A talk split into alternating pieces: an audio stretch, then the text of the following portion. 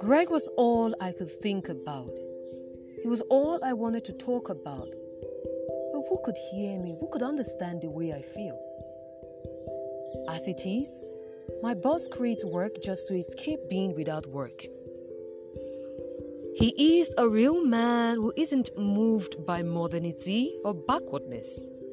But he had a way of always appearing in the best way, knowing what, what to put and where to put.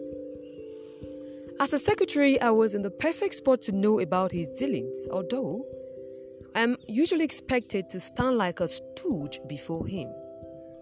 Most times, while I was being assigned on how to treat a file, I'll find myself lost in my own world of imagination. Sometimes I wouldn't want to leave these bogus daydreamings, but will be brought back to life by his firm masculine voice. Snap out of your daydreaming and get back to work, Miss EJ. That sounded awesome. I know, right? I had to get maybe irritated somehow, but I just love to hear him talk. He scarcely talk.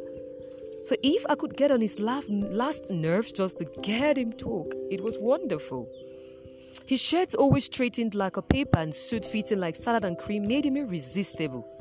I know Boss Greg is a barracuda, but even big fishes do have favorite delicacies, right?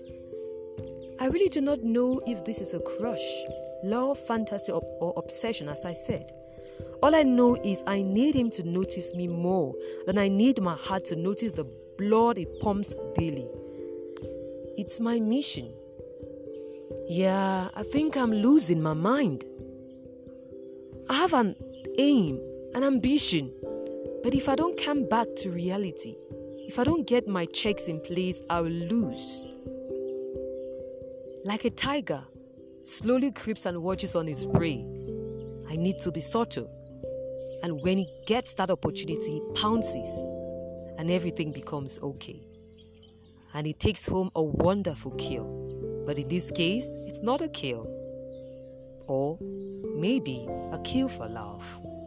Caging his heart is all I want.